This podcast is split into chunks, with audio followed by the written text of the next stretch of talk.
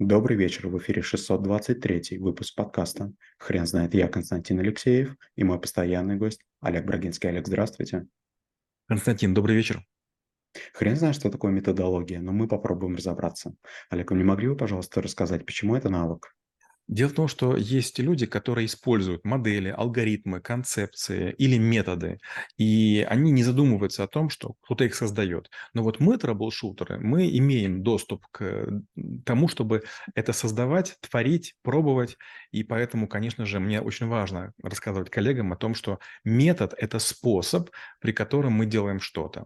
Алгоритм – это когда мы использовали некоторые методы для того, чтобы построить модель, на ней обкатать подход – после чего выбрать с помощью некоторых методов наилучший алгоритм и потом всем его рекомендовать. А вот вопрос, а как проводить эксперимент? Какова методология добычи данных? Как очертить границы? Как поставить задачу? Как проводить исследования? Как доказывать себе и другим, что вы правы? Как повторить чужой эксперимент? Как оспорить? Вот это все про методологию. Получается, методология – это стратегия исследования предмета, объекта или связи.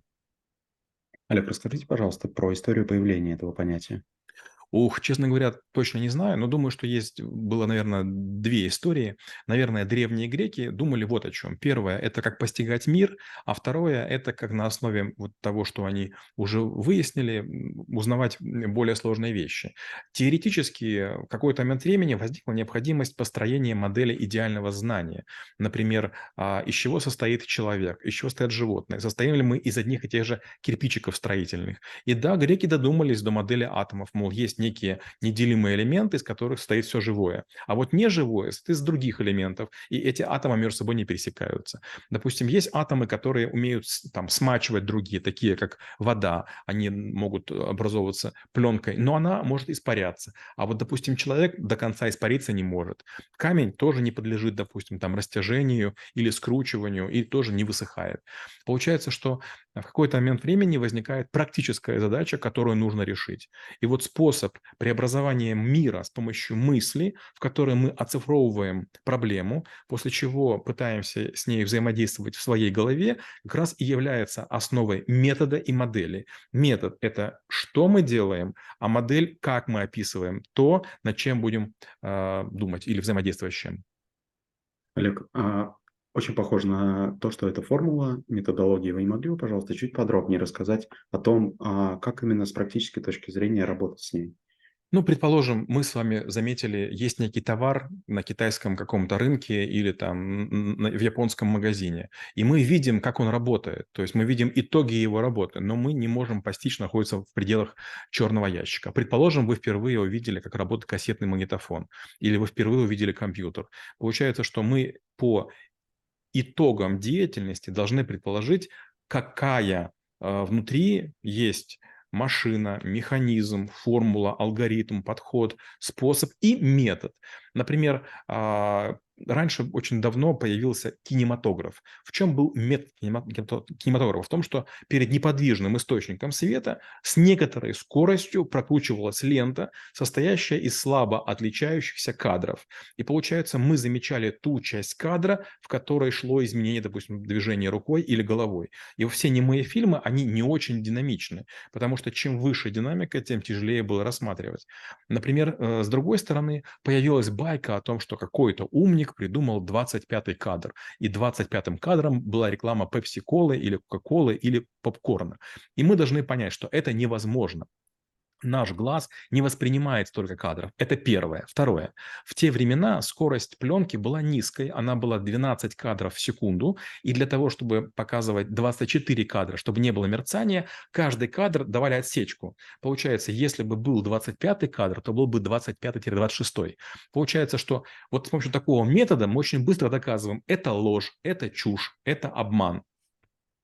Олег, вы не могли бы, пожалуйста, еще а, рассказать про ту методологию, как простите за каламбур, выбирать методологию. Например, передо мной стоит задача, давайте представим, что открытие нового материка, допустим, что он существует.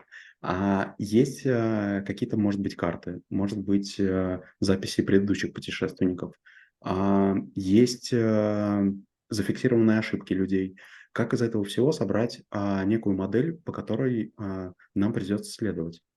На самом деле это вопрос, э, который и решают ученые сегодня. Конечно, мы Землю уже более-менее исследовали, хотя в любую секунду какая-то гора или банка может появиться, потому что там какой-то вулкан действует или мусора набросали. Но похожую историю мы сейчас видим, когда ученые ищут экзопланеты. Это планеты, которые очень похожи на Землю. С одной стороны, мы находимся в гигантском а, таком а, объеме пустоты, с другой стороны есть звезды, а с третьей стороны есть планеты. Конечно же, если, допустим, мы пытаемся на, на нашей Земле найти некий новый материк, нам нужно посмотреть на то, какие самые напряженные пути уже существуют. Например, если есть путь, скажем, там, не знаю, там, из Тбилиси, морской путь, я утрирую, в Санкт-Петербург, и там ежегодно плавает, там, не знаю, там 200 судов, вероятность встретить плюс-минус 20 миль вот в рамках этой вот ленты новый материк почти невозможно. Поэтому мы берем и сначала носим самые частые маршруты. И сегодня есть такие маршруты, которые показывают самолетное передвижение или танкерное передвижение, или, скажем, пассажирские перевозки. И вот мы получим большое количество треугольников, в которых редко бывают редко бывают какие-то вот механические суда или самолеты. Дальше нам нужно любой треугольник делить с помощью медианы. И если мы там столько треугольников проедем, это высочайшая вероятность найти новый материк. Олег, вы не могли бы, пожалуйста, рассказать про такую а, идею, которую вы уже озвучили? То есть, а, тем не менее, есть а, определенные паттерны поведения в некоторых ситуациях. И вы сказали, что очень важно выработать свои. Расскажите, пожалуйста, как, а, как это делать? Ну, в первую очередь, когда мы попадаем под влияние какой-то задачи, очень часто мы пытаемся погуглить. Категорически этого делать нельзя. Я всю жизнь увольняю людей, которые гуглят. Я все время говорю, вспомните школу. Если была сложная задача, и вы пытались ее решить, и не списывали, а спрашивали у отличника, а он говорил, там такая-то фишка есть. Вы сразу, а, понятно. И поняв какую-то крошечную часть информации, вы тут же все реализовывали. Если вы гуглите, это означает, что вы будете очарованы чужими подходами и заранее будете прокомпенсированы чужими ошибками. Если не специалист начинает что-то делать, может получиться. Любимая моя фраза следующая. «Титаник строили профессионалы, а вот Ной э, строил свой ковчег как любитель». Получается, что когда вы будете мучаться и биться над задачей, вероятность того, что вы решите, очень высокая. На навыке мозг я рассказываю такой кейс, что один из аспирантов пришел в аудиторию, на доске было две задачи. Он их переписал и думал, что это домашняя работа. И он их решил. Каково же было удивление учителя и всей аудитории, потому что Оказалось, это был пример двух нерешаемых задач. Вся аудитория не пыталась ничего сделать. Почему? Ну, есть нерешаемые. Многие пытались, не получилось, и я пробовать не буду. А человек воспринял, что это обычные задачи, и ему под силу. Олег, как вы думаете, методология– это частое сейчас понятие? То есть люди пытаются найти какое-либо решение, которое сложно находимо, или все-таки пытаются гуглить?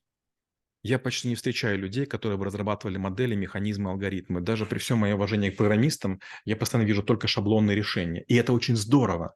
Поэтому я в школе и говорю трэблшутеров, что здорово, что все зашорены, здорово, что все гуглят.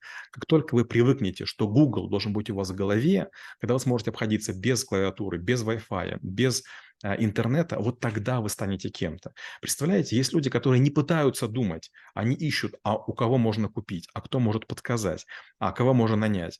И наоборот, представьте, вы все время этот человек. Вот знаете, кузнец и фельдшер а, в селе никогда не бывают голодными. Вечно что ломает, нужно подковать или там кого-то полечить. Вот надо быть фельдшером и кузнецом. Получается, чем больше людей залазят в Google по самые, по самые помидоры, тем нам проще. Олег, расскажите, пожалуйста, как вы преподаете навык в школе трэблшутеров?